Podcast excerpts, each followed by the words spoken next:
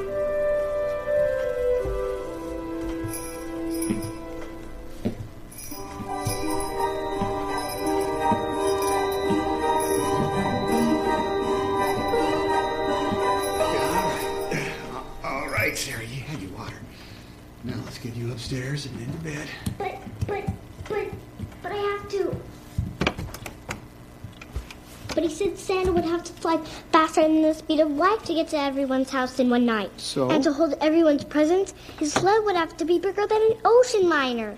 Well, your brother said that? Well, he was just kidding you. He knows there's a Santa. He said he wasn't sure.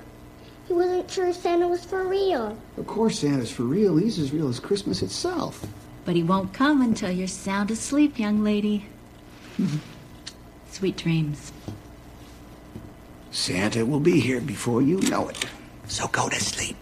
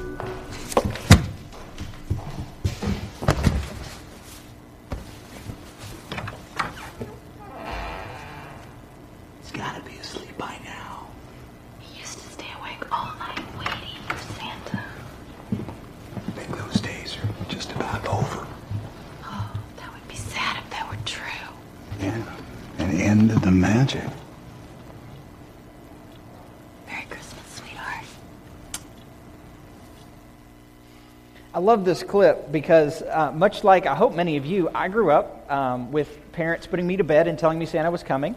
And, uh, and I had seasons where I heard or uh, saw things that made me question whether or not that was belief. Anybody, who else here grew up um, with their parents talking about Santa, putting them to bed with Santa coming, right? So you can relate to this, right?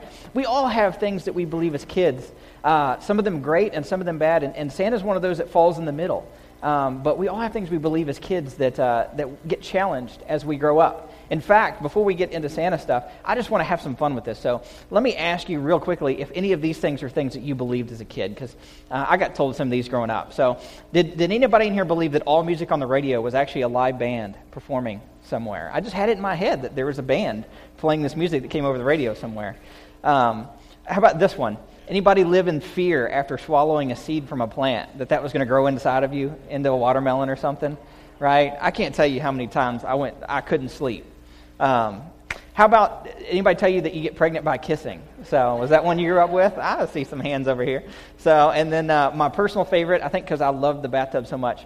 Did anybody ever tell you that you shrink if you stay in the bathtub too long? Right? And there's even evidence for that because you get those raisiny fingers, right?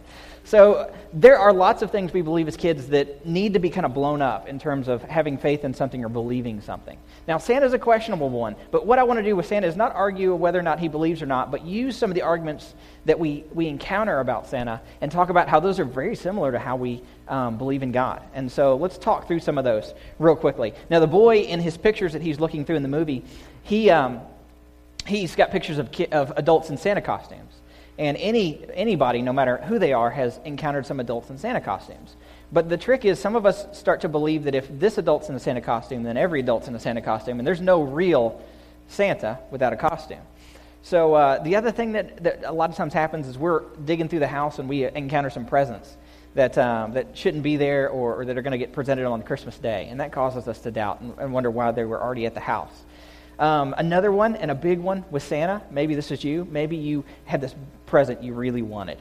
I mean, really wanted it. So much that you wrote some letters to Santa and, and you told him that you wanted it. And you got really upset on Christmas Day when you had a bunch of gifts, but the one that you've been asking and asking and asking and asking for didn't show up, right? And you thought, well, if Santa's not smart enough or um, good enough to bring me the gift that I wanted, then I'm just not going to believe in him, even if he is real. Uh, maybe somebody older gave you like a really convincing argument that he wasn't real, and that kind of threw you off, and you thought, well, if they can be so confident and have all these reasons and anticipate some of my reasons for believing, then maybe they're right. And then lastly, and maybe more gut check honestly, maybe you just got tired of the pressure to be good. And you got tired of feeling like every time you did something that wasn't good, you got knocked off the nice list. And you got so tired of living kind of in fear that you weren't going to be on the nice list that you just you thought, you know, even if he exists, I'm just going to pretend he doesn't because I'm just tired of that tension. So now think about those for a second, and let's put those in the context of belief in God, right? Maybe you met some Christians who were wearing the Christian costume they put it on when it was convenient and you got to see both sides of their life and you thought you know what? If they can't be real like if they can't be the same person in every place then maybe you know their god is just as big a hoax as they are. Maybe in fact it wasn't a christian. Maybe it was a group of christians. Maybe it was a church that really hurt you. Maybe you went into this building and they talked a lot about faith and loving other people but when you look behind the scenes there just wasn't a lot of realness to that love. That's that's a real thing that can happen too. Uh, the big one for most adults um, as they grow up, I counted this all the time, is they've got this request for God. They want God to do something that's good. They know it's good. They want a, a good marriage. They want um, so badly to have a family and, and get pregnant. Um, or maybe it's they have somebody who's suffering physically, and they just know God would want that person to stay with them. And so they pray and pray and pray for that person to be healed. And they ask God for something, and ask God for something, and ask God for something. And when He doesn't come through, they're like, you know what? If God's not good enough to give me that, and I know it was good, then I just I don't think he could even exist. So. Another one is convincing arguments. I've heard some very convincing arguments for where you shouldn't believe in God or shouldn't trust the Bible, um, and uh, I think that's a very real one that we encounter sometimes. And a lot of times it's presented by somebody who's an expert in their field, and so we have very little to go on because we don't know their field, we don't know what they're talking about too well, and we really struggle to counter their arguments. And then if we're honest, I mean, really honest, I'd say some of us just don't want to feel the pressure to be good. And so we abandon belief because we want to behave differently than maybe a Christian or somebody who believes in God would behave. And uh, we give it away for convenience. So here's my point in all of that is if you find yourself in one of those categories, and you should agree with this that faith is easier to lose than we think. Faith is easier to lose than we think. And if you struggling with accepting that, let me give you the story of another person uh, who found out this the hard way. It's a guy named John. That's the guy I was telling you earlier, Jesus called the greatest prophet who ever lived. John was, in one sense, a phenomenal speaker of his day. He had huge crowds, thousands, if not tens of thousands, who were coming out to hear John. Uh, in fact, here's what the scripture says or describes about John. When we meet him, it says, People from all of Jerusalem, think Washington, D.C., because it's capital city, all Judea and all the vicinity of the Jordan were flocking to John. I don't know what flocking means, but let's just go with it. All right, so. Um, he was, if you know Billy Graham and the Crusades Billy Graham used to do, he was like that. He had these people coming out to him in droves. And John has utter perfect confidence that Jesus, who he meets, is going to be the, the leader that they've all been waiting for, the Messiah, the Christ, the one everybody's been waiting for. John is so confident, this is kind of how he says it to the people as he's preaching to them. He says, Here is the Lamb of God who takes away the sin of the world. And he continues, This is the one I told you about. And then he goes even further. And he says, I watched the Spirit descending from heaven like a dove and rest on this guy. And if you didn't catch those three, he says, I have seen and testified that he is the Son of God. Doesn't it sound like confidence? Doesn't it sound like unshakable faith? I mean, how can you give somebody that endorsement. Yet, in Scripture, a couple paragraphs down, probably in time, a couple of months later, Jesus, John kind of sends a question to Jesus. He sends it through a couple of disciples. It's almost like kind of a whisper back room. And this is what he asked Jesus. He says, um, are, are you the one who was to come, or should we be expecting somebody else? It's like, what? Wait a minute. Are you the one who is to come, or did I mess up and expect somebody else? Now, this is a guy who was so confident at the time, a couple months before, that not only did he endorse Jesus, but all the people that were following him, John basically said, Hey, forget me, go follow that guy, because he's the one who's supposed to take over. So John had given crowds, thousands of people to Jesus. In fact, Jesus' ministry probably started as big as it did because John basically gave up his group of people. It'd be like Chris coming in here and, and saying, Luther's going to preach from now on. You guys follow Luther. So it's a big thing to do that kind of thing. So, so John's a guy who we think has unshakable faith, but he really doesn't. And what I want to glean from that is simply this. After John asks this question, after he asks this question, Jesus says, He is the greatest prophet to ever live. So if John can have these kind of doubts, and John can still be the greatest prophet who ever lives, then I've got to say that doubt's probably an okay thing. In fact, here's the first part of our big idea today, and it's simply this faith is not the absence of doubt. Faith is not the absence of doubt. Having good faith, if you think you're maybe a terrible Christian because you've got some doubts, having good faith is not having 100% confidence in all times and all ways that you have doubt. Because if the greatest prophet can have some doubts, then it's okay for us to as well. Now, I'm using the Polar Express to illustrate this because our boy, the hero, who comes along on the train, he has his doubts. Uh, he boards the train hoping that some of those things are going to be taken care of. And the thing I love most about our hero is the fact that not only does he have his doubts, but he is totally invested in bringing some other doubters along with him. In fact, the next person that we really get introduced to in the story is a boy named Billy. And Billy's a kid who has the opportunity to board the train as well. And, well, if it hadn't been for the hero, he would have never gotten on the train. Watch this clip and watch how our hero rescues Billy.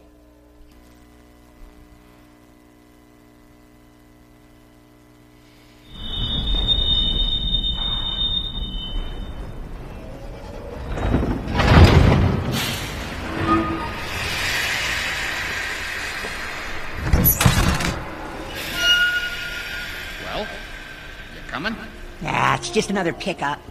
That's weird. I thought you were supposed to be the last one. Right to the North Pole, of course.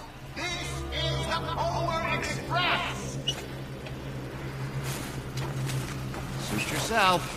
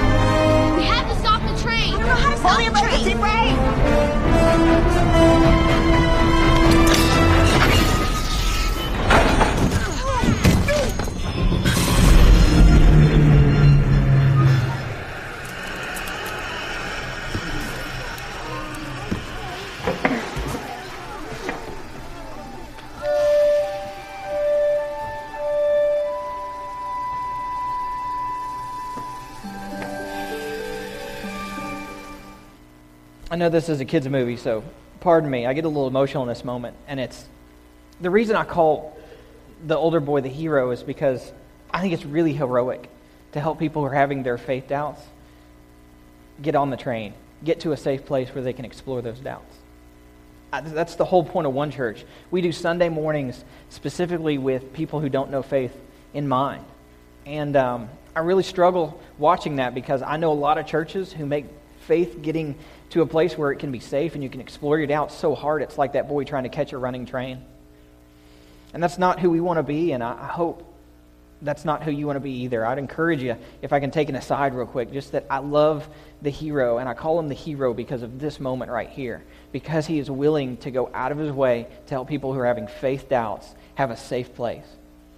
And especially around the holidays, I feel like there's a lot of ways we can create safe places of conversation or bringing people to church who need to explore their faith doubts and just need to know that it's safe.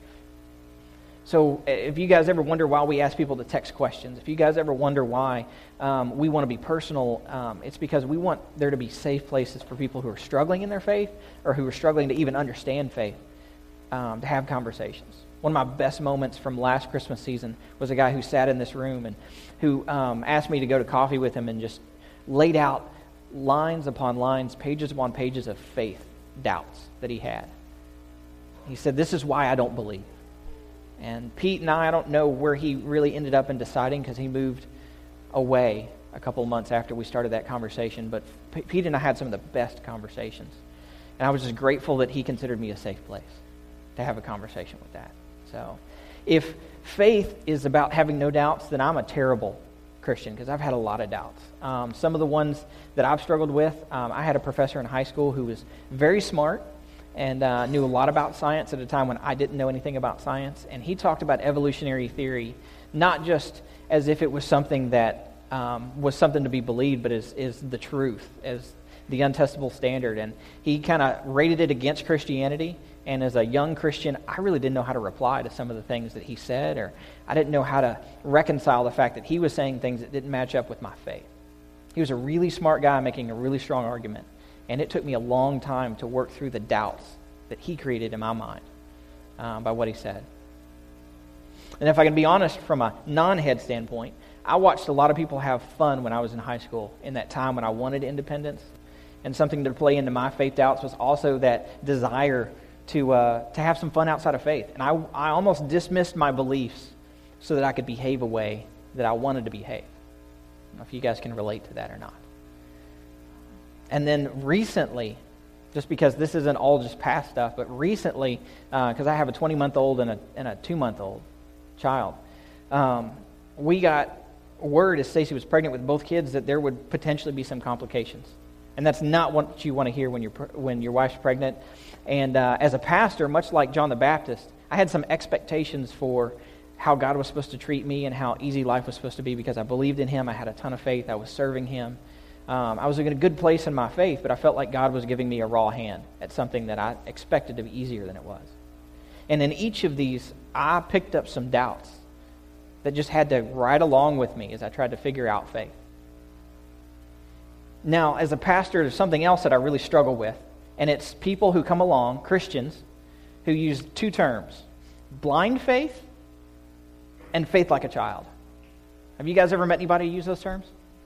Um, I don't like these terms at all. Uh, blind faith, that's what people say when they say, you just need to believe. You just need to believe.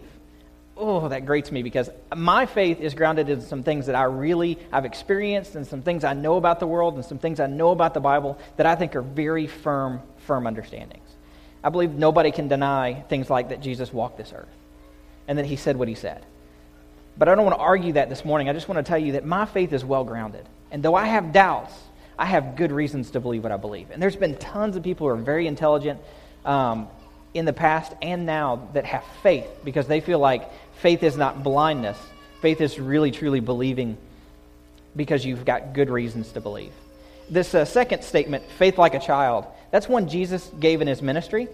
Uh, and so it's a kind of a misunderstanding of something that he said. Jesus said you need to approach God like a child once um, and it got turned into faith like a child. But honestly, if you read the paragraph where Jesus is talking, you realize he's talking to not to just general people, he's talking to religious leaders. He's talking to people who are kind of know it alls about faith. And he's basically saying, Look, you guys are way too prideful. You guys think you have stuff to bring to God, and you need to start approaching God like a child. Not, not expecting to bring stuff to God, but just expecting to be with God, just wanting to be humble and to learn. And so that got turned into faith like a child at some point. And I don't know when, I don't know how, but I hate that term because, again, there are times when I cling to my belief even though I have lots of doubts. But it's not because I don't have reasons to believe. So, and I think doubts will come, um, but, and they're born out of just a million different things. But one of the places they're born is fear, and they're, they're born for reasons that kind of sit under the surface of our lives. And my favorite clip from Polar Express, my favorite one is this when this boy meets a hobo on the top of the train and he's, uh, you know, he's struggling with doubt anyway, and, uh, and he meets this strange person who's kind of hitching along a ride on the train, and this guy just hits him in the face with the reasons why he really disbelieves in God, uh, disbelieves in Santa and struggles with faith in Santa. And so I want you to watch this clip and just let him get in your face about why sometimes we struggle. Watch this.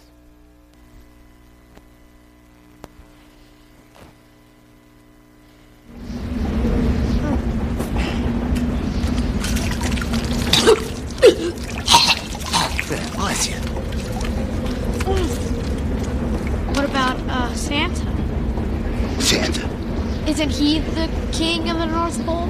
You mean, you mean this guy?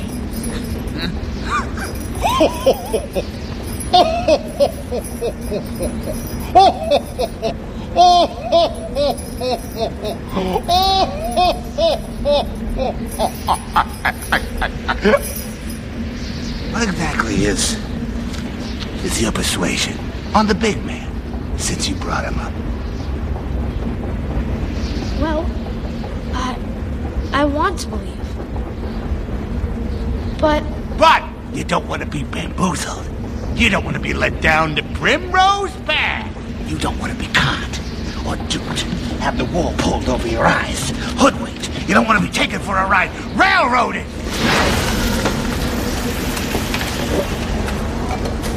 Seeing is believing. Am I right? Again, I like how in your face the hobo is at that moment because a lot of times doubt hits us in the face. And so if you're a Christian or you're outside the belief, just know this that doubt's going to come. Doubt's simply going to come and it's going to hit you in the face at times. Somebody's going to have a really good argument. Uh, some person who calls themselves a Christian is going to be really manipulative towards you. Um, or you're just going to get tired of the high standard that faith calls you to. And doubt's going to come in and it's going to hit you in the face the way it hit John in the face. All throughout the Bible, there's encouragement to keep our faith. And so, what I want you guys to see is that this isn't a simple thing. I could use a million different stories other than John the Baptist to illustrate this from Scripture. Because Scripture is replete with people who struggle in their faith, and it's also covered with lots of encouragement to keep the faith as well. And most of those encouragements aren't simple things like, uh, it's okay, You know, it'll be all right. Just keep going. No, most of those encouragements are hang on there, cling to God, don't give up. I mean, they're strongly worded because faith, because doubt comes in and it really messes with our faith. But the thing is, faith is not the absence of doubt. So when we have doubts, we don't have to think, I've lost my faith. We just have to think, I've got something else to work through to strengthen my faith. The book of Hebrews, if you want a place to go for doubt, is an entire um, letter, really, really long letter, written to Jewish people who are facing a lot of persecution for being Christians. Christians not a popular thing in their culture and in their place. And uh, it's, it's written to them to encourage them to keep going. And it's like, it's like 13 chapters long. It's incredibly long. And it's just, it's written to help people who are doubting. So there's lots of encouragement about doubt in the Bible because it's a real thing. And uh, one of my favorite quotes about doubt from recent days is this um, guy, Billy Graham, who used to speak to huge crowds about faith in Christianity. He, uh, he wrote a prayer that one time he prayed when he was hitting a season of doubt. I just want to want you to see this because these are his words to God at a time when doubt was really struggling with him. He says, Oh God, there are many things in this book I don't understand. There are many problems for which I have no solution. There are many seeming contradictions. There are some areas that seem to, don't seem to correlate with science. I can't answer some of the philosophical and psychological questions Chuck and others are raising. That's a man who spoke to thousands about Christianity, persuading them to join the faith. And if he can have doubts like that and his faith still be there, then I would just encourage you you can have doubts. You can go through seasons of doubt and still hold your belief. You just have to work through those. So faith is not the absence of doubt. This is what faith is. Faith is pursuing God despite your doubts. Faith is not the absence of doubt. Faith, rather, is pursuing God despite your doubts. And that's really, again, what the movie portrays so well, and why we're using it this morning. You see, the boy, the hero of this movie, he's got his struggles, he's got his doubts, and he sees a lot of evidence that makes him want to believe.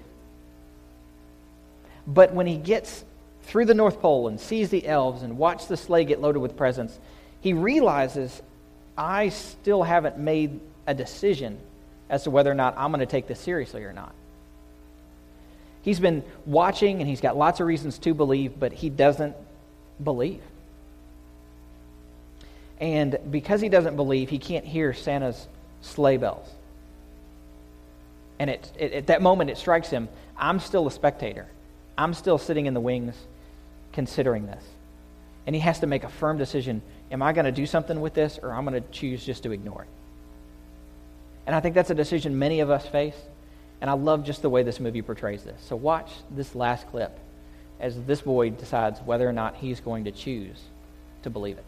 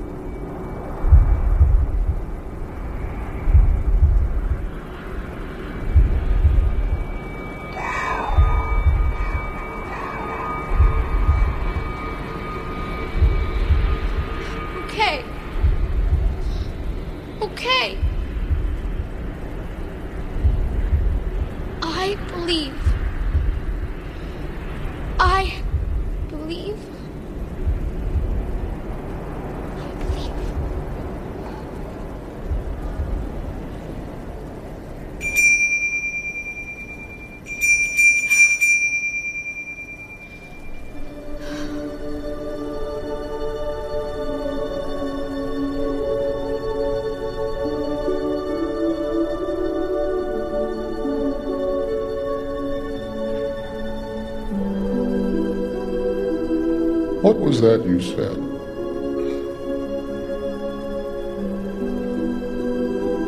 Ha- I believe.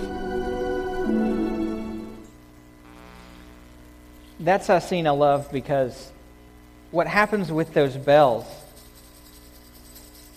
is a lot of times a very good analogy for what happens in our life when we take that step of belief. You see, for many of you, you may have sat in conversations and heard people talk about their faith, and they described something that was so real, so personal, that you went, I don't know what you're talking about. And I hope at those moments you realize that what it simply comes down to is the decision that needs to be made. And for many of you, an action point for today's sermon, the big action point, is simply taking a step of faith. Because when you take a step of faith, God becomes personal. And like not being able to hear something and suddenly being able to hear something, it's a radical change to have God at work in your life. God has promised that those who believe, that they have a personal relationship with Christ, that the Holy Spirit actually speaks to them from the inside, not just from the outside, not just from the voice of a preacher. That God comes alive in a way he never has before. And so I would encourage you, if you are there, whether you've been at church a month or been at church years, if you feel like when people talk about faith and they talk about it, real faith, being real to them, I don't have that. And I would encourage you to weigh the evidence and make a decision. And I think the only guidance you need from a Christian is the verse that we use all the time that most people know. It's John 3:16. You need to know that God so loved the world that he gave his only son, Jesus. That whoever believes in him receives eternal life. So I want to encourage you, if you're at a place where you need to make a decision for Christ, you just simply need to believe that God loved the world and gave his son Jesus. And you need to receive his gift of eternal life by asking God to save you, to become to get at work in your life. And if that's a decision you need to make and it it's real to you today, I pray you make it. You don't have to tell anybody, but I would also love to know so that we can encourage you in taking steps beyond that one. That's a huge one. And that's when the world becomes alive because God gets at work in your life. That's the greatest factor that fights doubt is God at work in your personal life. And uh, for many of us, we've been Christians. Most people in this audience have been in church a while. Um, I'm going to encourage you to do some other things to help deal with doubt when it shows up in your life. The conductor of the Polar Express, the older gentleman, punches decisions that the kids need to make into the tickets at the end of the movie. There's four kids, he gives them four different decisions because for each of us, there's a different stage and a different decision we need to make. The first, our hero boy, his ticket says believe because he needed to take that step of belief. For a young boy who's much like the religious leaders Jesus addressed when he said, approach God like a child, he's a know it all. And you may find you've been in church so long you seem to know it all. You've got God boiled down not to a person but to a formula. You know all the things to say and what to do. And if you were honest, you might say, at this stage in my life, my faith walk is kind of blah. It's just boring. It's, it's lifeless. If that's you, if you're a know it all to the faith, I would encourage you to do what Jesus encouraged the religious leaders to do to be humble and not to approach God like you have stuff to offer, but to approach God and ask Him to do something fresh and real in your life and to teach you something new or remind you of something you have been neglecting. So there's a believe step. The ticket for the know it all is learn. Some of us just need to be humble and learn.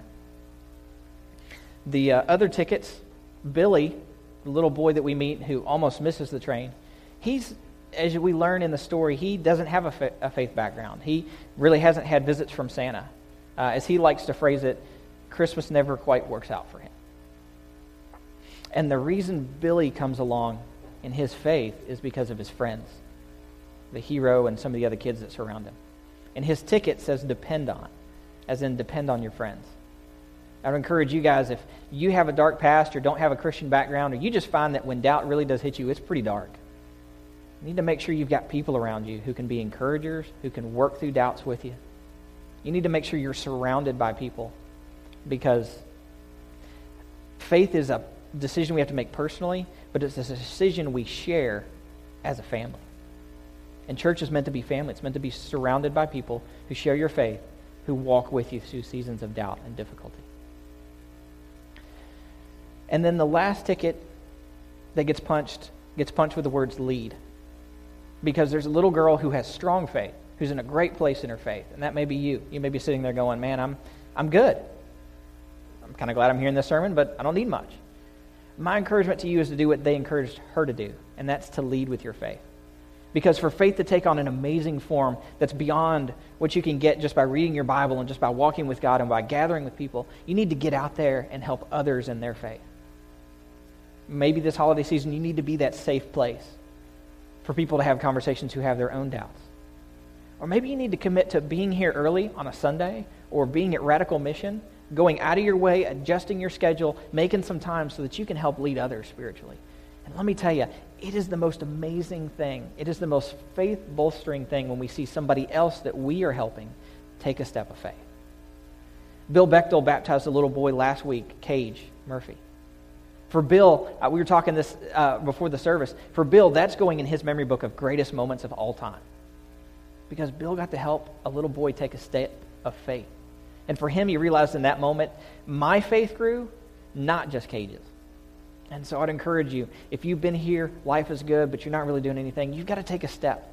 You've got to step out and lead others because that's where the most amazing things happen in our faith journey, beyond belief. It's watching other people take steps of faith. John the Baptist, we talked about him. He got thrown in prison. And one of the reasons I think he started doubting was because he lost those things.